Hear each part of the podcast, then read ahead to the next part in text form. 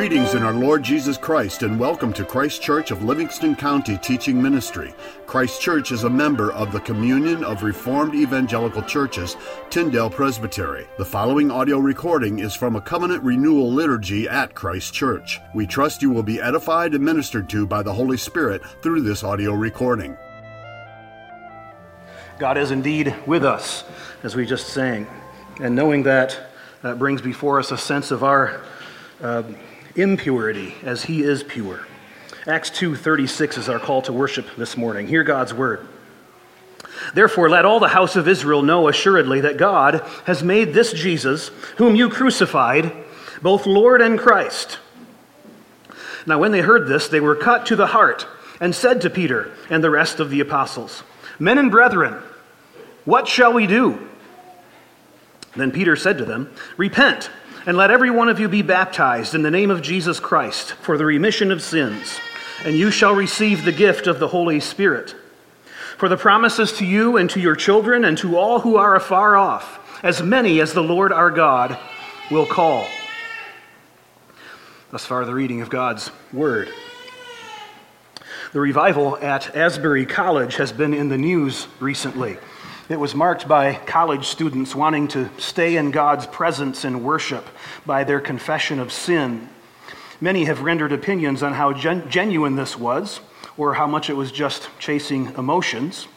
I haven't found it very helpful to do that. Rather, I'd like to compare it to the gold standard of Acts chapter 2 here, where we see Jesus is clearly preached as obedient, crucified, risen, and reigning as Lord. And then the hearers are convicted of their sins. Their response is to be cut to the heart and to ask what they should do.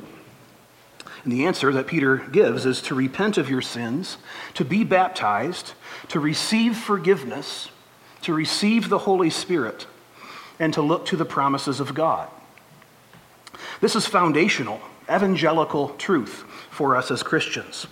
We should be practicing confessing our sins daily and weekly, receiving God's forgiveness, looking to his promises to save us and our children.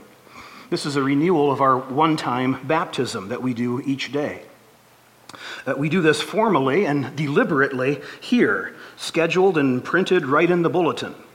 Uh, but if you aren't spontaneously cut to the heart by the word of God for your sin at other times ever, it may be time to ask if your heart has become hardened to the word instead of tender. All relationships call for responsiveness. We need to respond to the other person, and most of all, in our relationship to God. So let us respond faithfully to Him as He speaks. This reminds us of our need to confess our sins.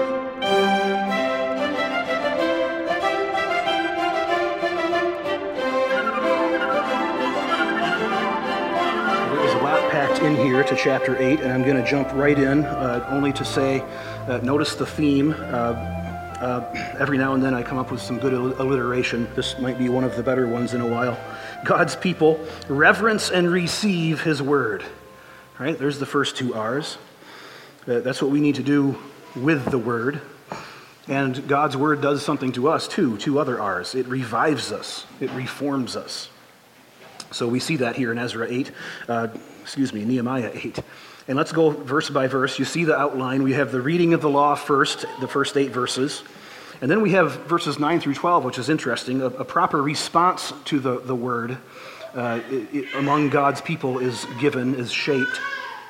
And then the feast kept in the last uh, section. So let's consider this verse by verse. Uh, we have the water gate first. The people gather together as one man in front of the water gate. Uh, have no idea why. My best guess is that there's the most space for people to gather there, uh, but that's just a guess. And it, interesting, they told Ezra the scribe to bring the book of the law of Moses. We also don't know who they are, which is interesting. Uh, this is why we read from Hezekiah already, because very often in the history of God's people, it's the, the civic leader who does that. Joshua does that. Hezekiah, the king, does that. He even calls the Levites his sons and says, Go do your job, my sons. Right? And, and there's revival as a result of that. We aren't sure. This seems to be something fairly official. It's not just an informal gathering. It's like all the people were called out, it seems. So it's very possible that it's Nehemiah who does this, and he's just being modest by not mentioning himself. That's another possibility. We have verse 2 uh, all the people gather, the men and the women, and all who can hear with understanding. That's interesting right? That's, that, that's leaving out the one year old, the two year old, right? And that's something that we see that's realistic among God's people. There are times for the church to have special events, conferences, that aren't for the youngest. They, they couldn't sit there and listen to three, three hour, one hour talks, for example. So uh, that's what's going on there. This isn't a, a, church service where we would want all ages welcome. This is something special, uh, something unique that's going on. Nehemiah reads from morning until midday. And the word morning there is literally first light. So it's not like 9 a.m., it's like 6 a.m. So this is around six hours of straight reading of the book of the law of Moses. I, I, didn't check, but I think you can get through almost the whole thing reading out loud in about six hours. So they, they simply read all of the Torah. That's what Ezra is doing here. Their ears were attentive to the book of the law. And this is part of the emphasis of the chapter. The people were really listening hard. That's repeated over and over. And, it's also repeated that, that the Levites, they're giving the sense, they're explaining it, and the people are standing in their place listening. There's a, there's a powerful engagement with the word here. I like the, the New King James for one, one reason is they put in italics words that aren't in the Hebrew. And I don't talk much about the, the Hebrew and Greek language, but something that I really love about the Hebrew is how concrete it is. And if you see at the end of verse 3, uh, the, the New King James puts in italics, were attentive, right? So you get the sense that in, in the Hebrew, what it says is literally, the ears of all the people were to the book, right? So that gives you more of a poetic sense. It's like, it's, it's, it's a picture it gives you, right? It's like their ear is right there. Right? They're listening really hard. The ear is to the book. That's what's going on. Verse 4 uh, Ezra is standing on a platform of wood made for the purpose. Almost every preacher who preaches on this makes, points out that he's also standing on a platform of wood, which I'm doing right now, and, and that's often what happens. There's a platform that was built for this occasion uh, because pr- the preaching of the word is to be elevated for theological and practical reasons, both. Right? This isn't elevating Ezra the man uh, as a man, but the word needs to be heard. Right? Uh, this is why the deacons are often um, seeking your input about the sound system, by the way. Can you hear the word? It's not only the raised platform, it's can you hear? That, that's very important. Very important. Uh, parents of little ones, that's something for you to keep in mind. You need to be sensitive if the noise of your little ones is keeping others from hearing the word. That's important. We welcome them, we want them part of the service. But if it's hard to hear over their noise, then it, sometimes it's loving your neighbor to take them out and then back in and then out and then back in and out and in. That, that, that's, that's better going out and in a lot than, than just uh, than disrupting or keeping them away too much. So uh, be, be paying attention to that. We, we raise the place of the word physically because it's above us. God's word is above us. And because it's easier to see and to hear it then. That's what they're doing here with this platform. Verse 5, next, Ezra opens the book in the sight of all the people. I love this verse. He's standing above all the people, and when he opened it, all the people stood up and Ezra blesses the Lord. The people stand when the book is opened. That, that I, I t- it doesn't really say. I tend to think that was kind of a spontaneous thing. Kind of like when King George stood when the Hallelujah chorus was being performed, right? You stand when you meet someone for the first time. Basic courtesy, right? You stand when a lady enters the room, perhaps. You stand when the president enters the room. Everybody does. You stand when the Hallelujah chorus is sung. You stand out of respect that something significant is happening. And all of those examples are significant, But all of them combined are a drop in the bucket compared to hearing the revealed Word of God read. Nothing is more important. Nothing. In the ancient church, you would never read the Bible sitting down, even in your own house with your own copy. You stand, you probably read it out loud. It's critical. Now I'm going to start meddling here a little bit. Don't get too offended. I'll, I'll walk it back in a second. But these days, we read books by audio an awful lot while we're doing other things.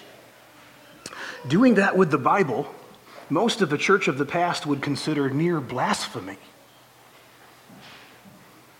You don't try to hear God speak to you while you're driving or cleaning or whatever. You give your full attention to it. Right? That would be like going into the Oval Office and the president is talking to you and you decide to take out your phone and scroll Facebook while he's talking. What are you doing? You don't even do that to your family at the dinner table, much less divide your attention between God and other things. Something to think about. I'll walk that back a little bit. I know there, there's a way to read the Bible for more intense study, and then more for just reading it and being immersed in it, being in it, and reading it over and over. The, the monks in the medieval monasteries, they would have scripture read to them as they ate meals, for example.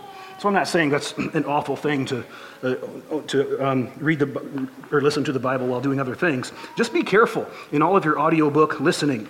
I've noticed that when I try it, my mind is always, eh, not always, it's, it's on something else for a few minutes at a time. And then I, I haven't really had my ear to the book. I, I, I had this gap where I didn't hear what was said for the last four minutes. It's not a good thing to do with the Bible. So be careful uh, how you read. If that's the only way you ever read the Bible, that's a problem. If you're reading the Bible that way sometimes and reading more uh, with full attention other times, perfectly fine. But here in Nehemiah 8, they're standing, they're listening, they're doing nothing else for a whole morning just to hear God's word. Wow. Verse 6, uh, also significant. Ezra blesses the Lord. The people answer, Amen and Amen.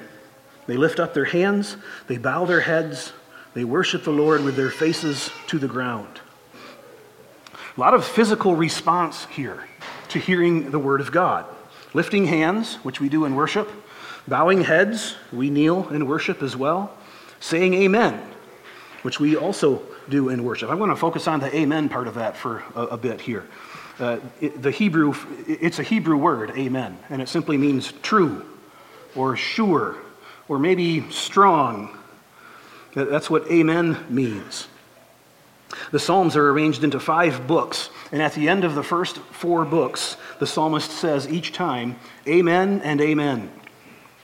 A double thing. Jesus used Amen a lot. Uh, in the Old King James, it's verily, verily, I say to you right? We, we know it more probably as truly, truly, I say to you, right?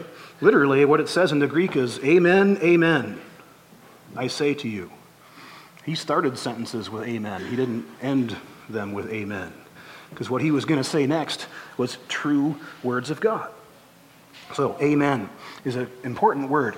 And amen is something of an oath. It has a, a, quality of an oath. It's not just, hey, I agree with that. Hey, I like what you just said. There's an oath quality. You're binding yourself to what you just heard or what you just said yourself. So think of that when you say, shout amen at the end of a hymn or a psalm. That you're not just saying, hey, I like singing that. Hey, that was nice. That really blessed me.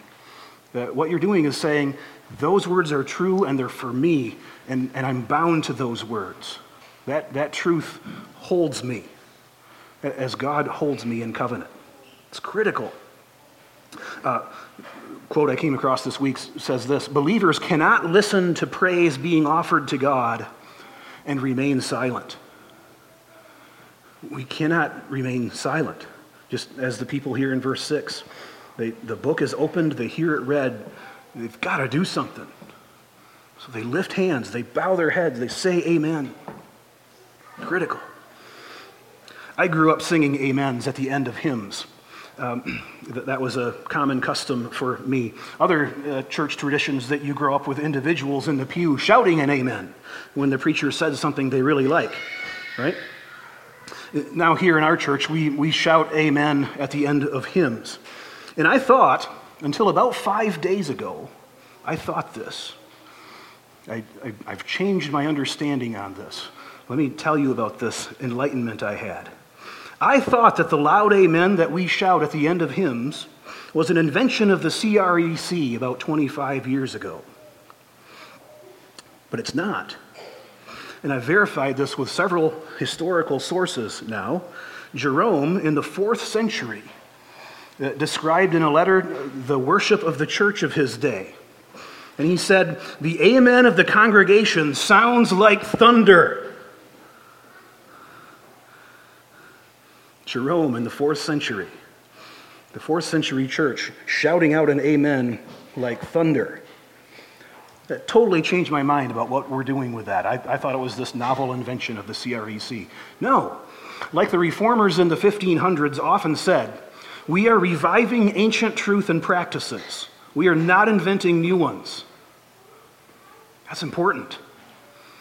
But one of the ancient practices was to shout amen at the end of the song or when the word is read.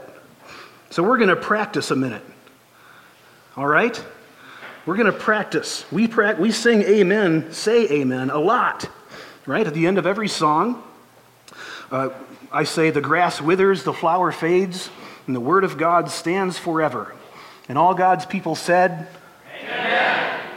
That's pretty good. And all God's people said. I do it after the benediction, right? The Lord bless you and keep you. The Lord make his face shine upon you and be gracious to you. The Lord lift up his countenance upon you and give you peace. Amen.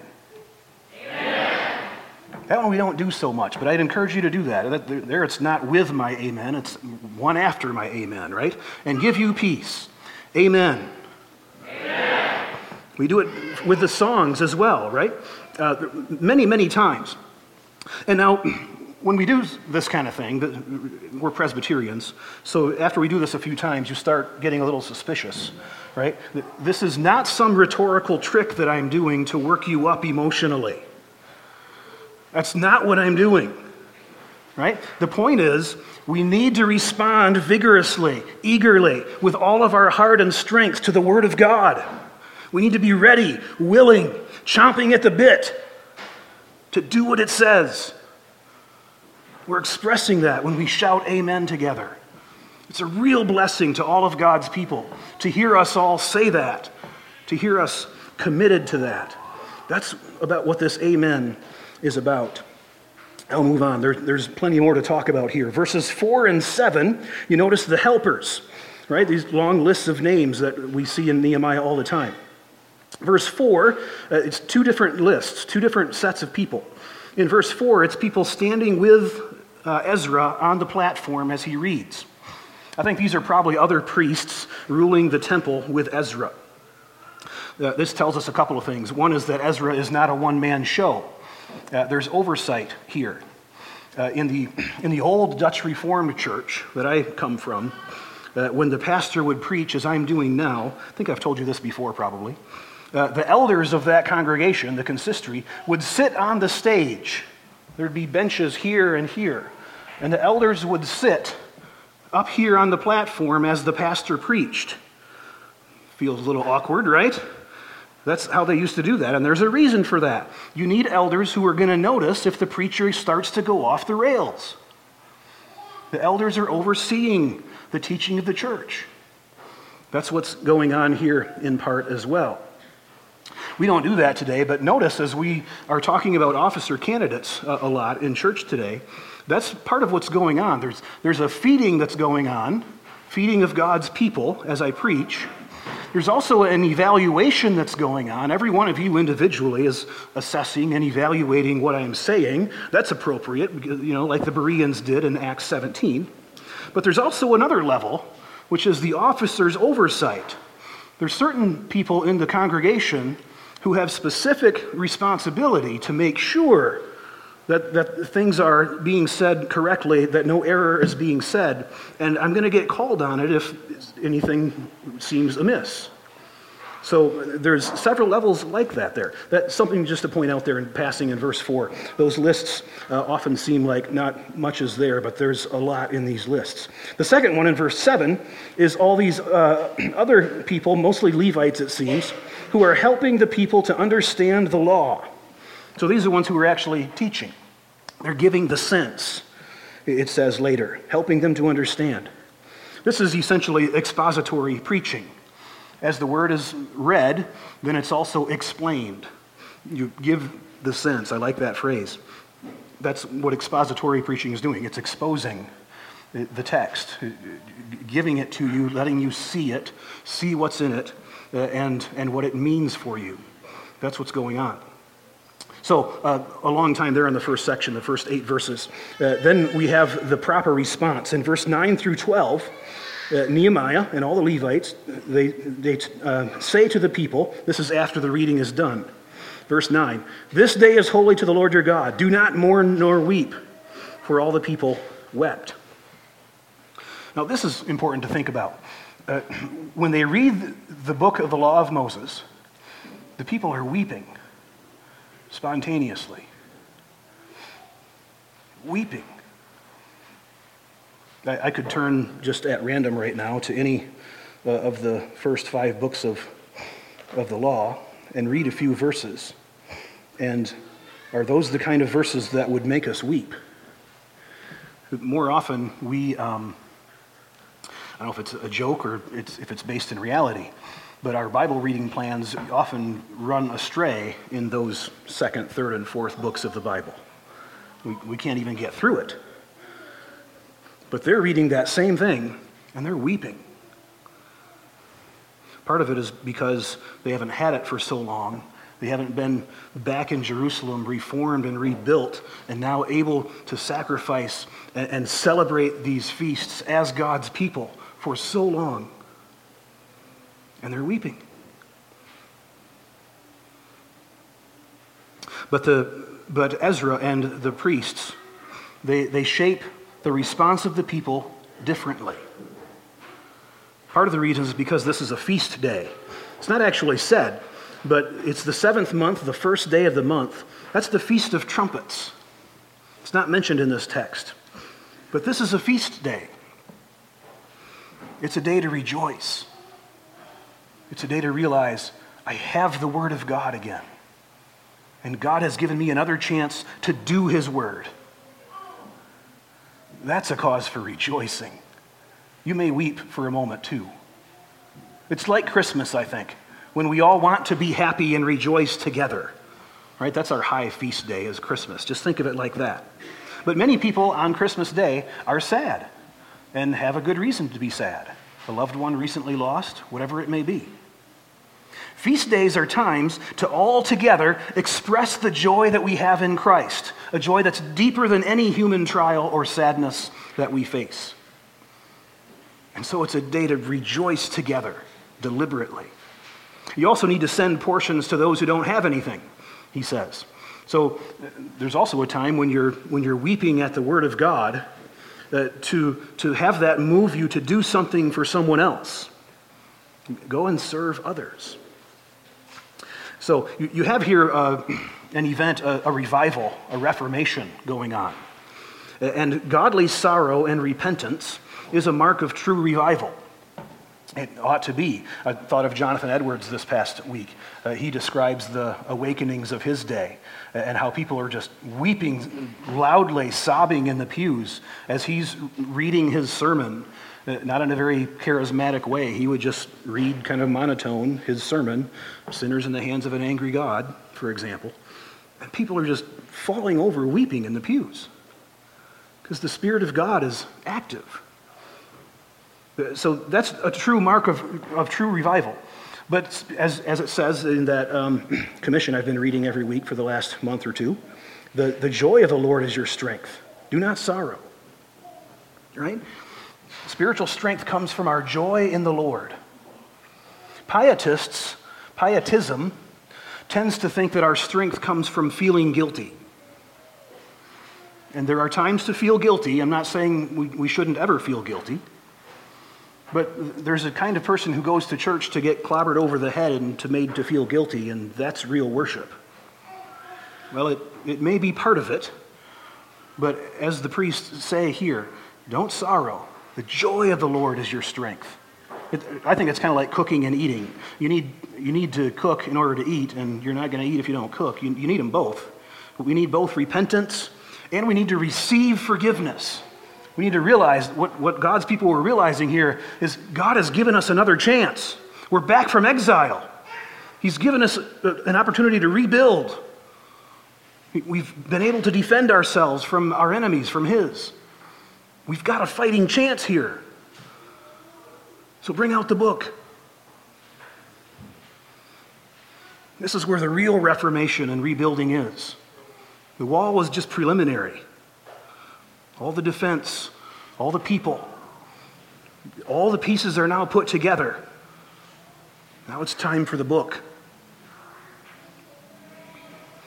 Notice the people need direction and how to receive the Word of God. Every one of us needs that. It's something that is, is um, a part, a half truth in what Rome was afraid of in the Reformation. Rome said, You give everybody a copy of the Bible, they're just going to read it for themselves and conclude and infer all kinds of crazy stuff. It's partly true. We need one another. We need help interpreting this word and applying it to ourselves wisely. No man can do that on his own perfectly and well. We need help in that. That is true. And that's what happens here. We'll often go astray without help Uh, in reading the Bible. That made me think of, I forget the name of the book, I didn't look it up. There was this guy who decided to literally do everything the Bible said. And, like started with the ritual law in Exodus and took every little bit of it literally, offered the sacrifices, ate the kosher, wore clothes of only one fabric, and so on. Weird kind of stuff. He was not responding to the word properly. There was some zeal there, but zeal without knowledge is a dangerous thing. So that takes us back to Acts 2, verse 37. Uh, Peter's sermon, the Pentecost sermon, where he preaches Christ to the Pentecost crowd. And what do they say? What shall we do? Sometimes we don't know what to do when we read the word. And, and we need help learning that. Applying the text is critical. Well, what we see as an example here is in verse 13 to 17. The rest of this, uh, there's a smaller gathering on the next day, and they find out about the Feast of Booths, which is coming up in about 15 days, it turns out. So that's 15th day of the seventh month. Now it's the second day of that same month, right? Notice how relevant the word becomes. Oh, it's March 5. And the Bible says on March 15, we need to hold this festival. Well, I guess we better get ready. That, that's the basic situation that's happening here.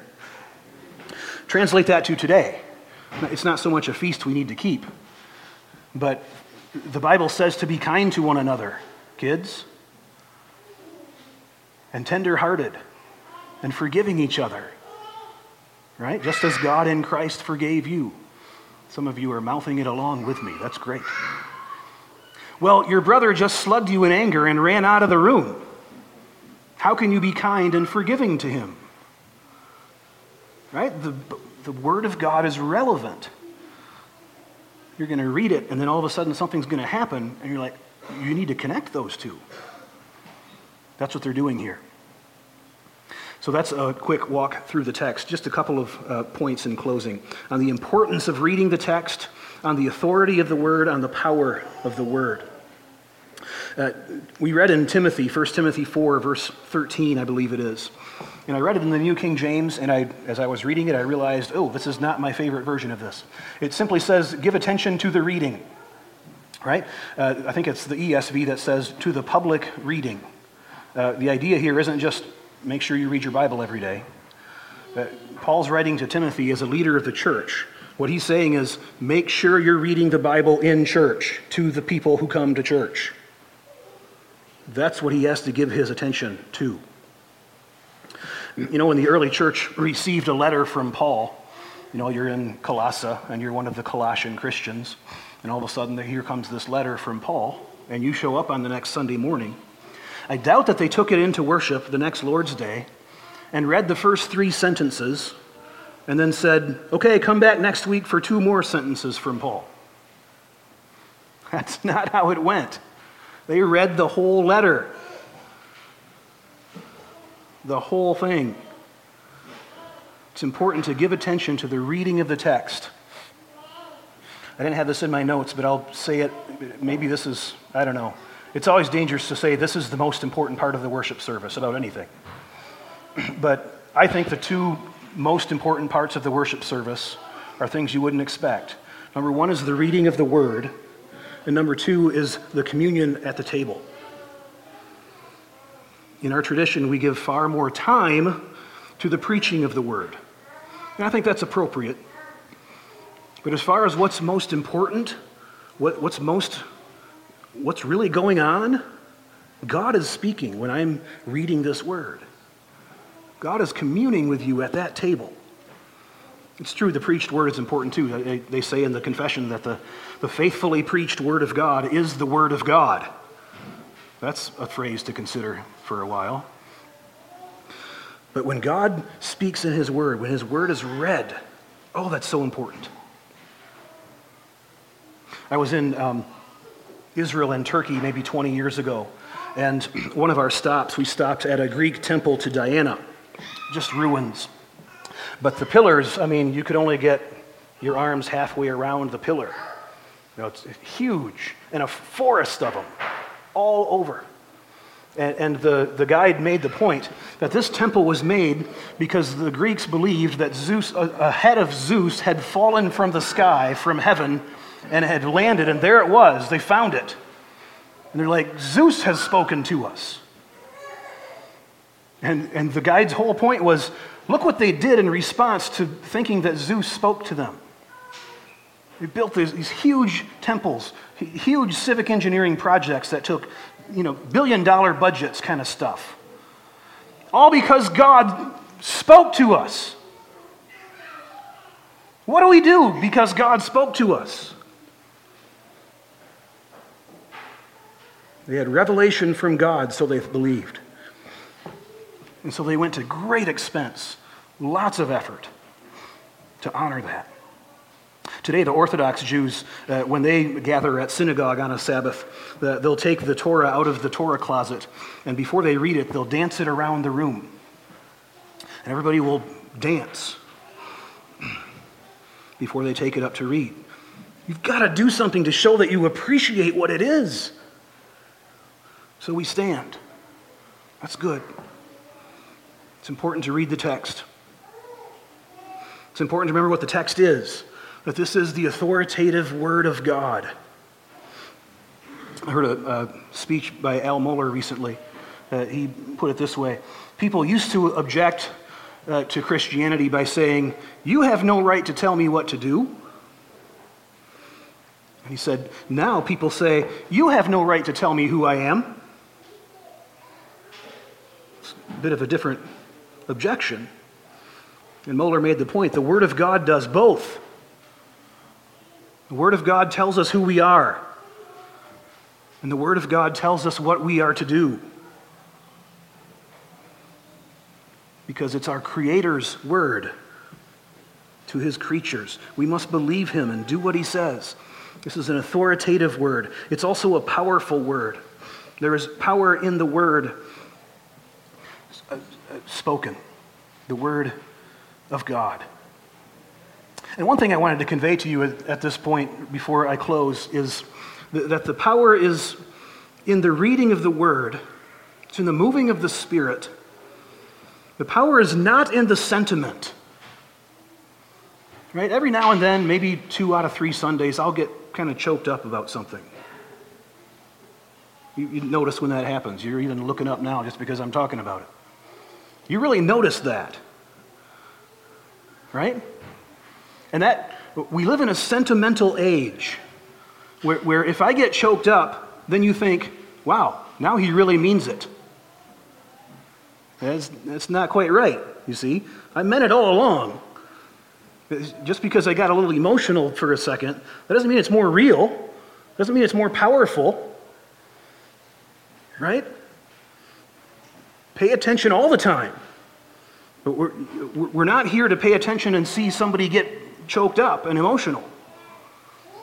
The power is in the Word. The preacher, also about the power, the, the, and this is from Al Mohler as well, the preacher is limited in that power. I can get the word from my lips to your ears. That's about as much as I can do. The power of God is needed to get it from your ears into your hearts. But that's what God does. Made me think of Psalm 29. I'm just going to read a bit of Psalm 29. It's a wonderful psalm about the power of God the voice of the Lord. The voice of, verse 4 the, verse, the voice of the Lord is powerful, the voice of the Lord is full of majesty.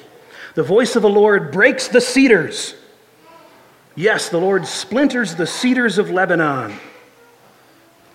That's a poetic picture to show you that even with the hardest hearts that you might see in the evening news or wherever, of people who are rebelling against God, the voice of God, the power of His Word and His Spirit can break cedars into splinters. It can break hard hearts and make them soft again. The voice of the Lord, the power of His Word. That's what it does here in Nehemiah. So, close with the big picture. Uh, God put Adam and Eve in the garden at the beginning, right?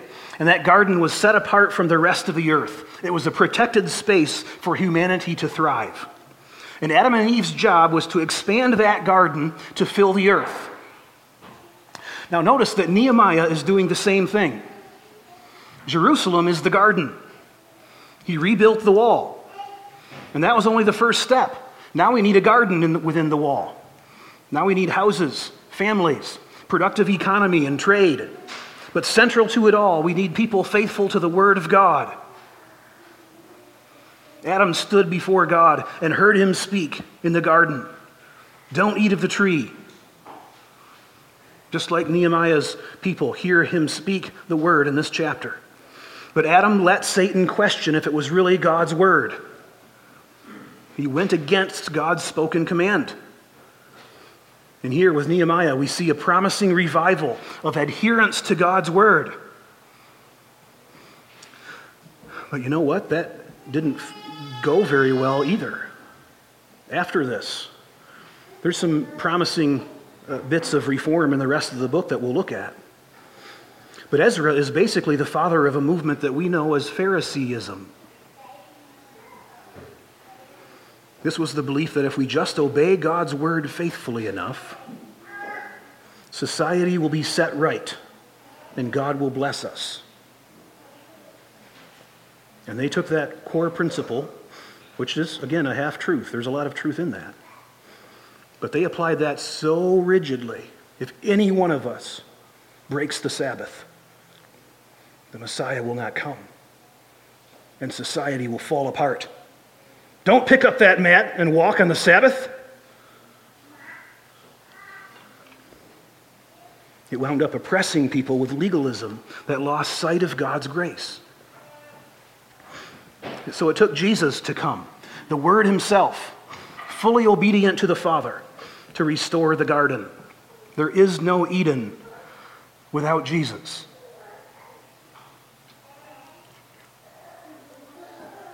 There is no tree of life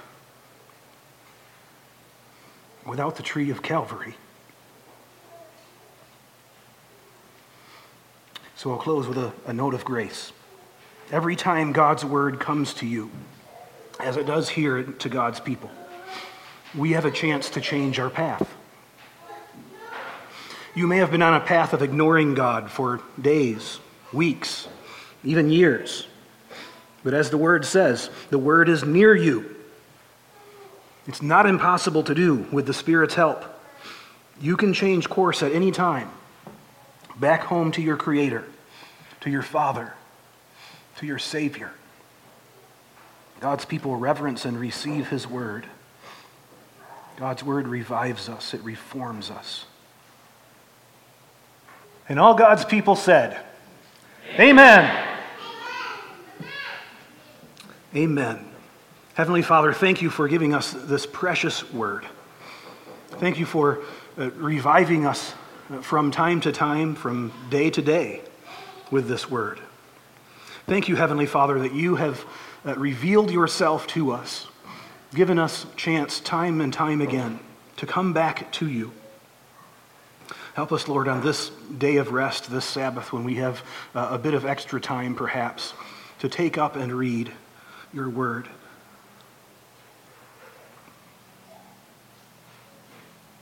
To take time in fellowship with you. To uh, imitate what we do here.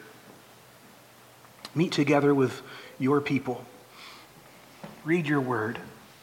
Take time in communion with you in prayer. Be fed at your table. Lord, the hardest thing sometimes is simply for us to receive you, to let you speak, to let you forgive.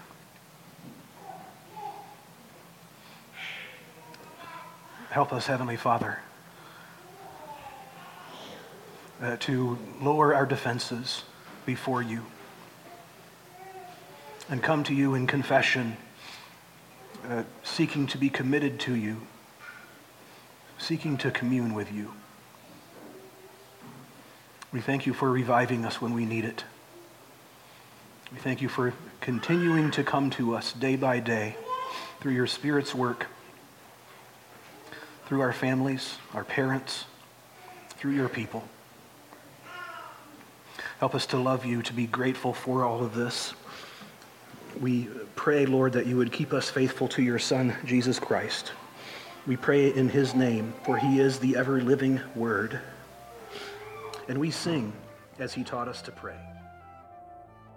Thank you for listening to this audio recording from Christ Kirk of Livingston County. If you would like further information about anything in this recording, the Bible, about Christ Kirk of Livingston County, or wish to make any other related inquiry, please feel free to contact us through our website, christkirkmi.com. That's C H R I S T K I R K M I.com. Again, thank you and blessings.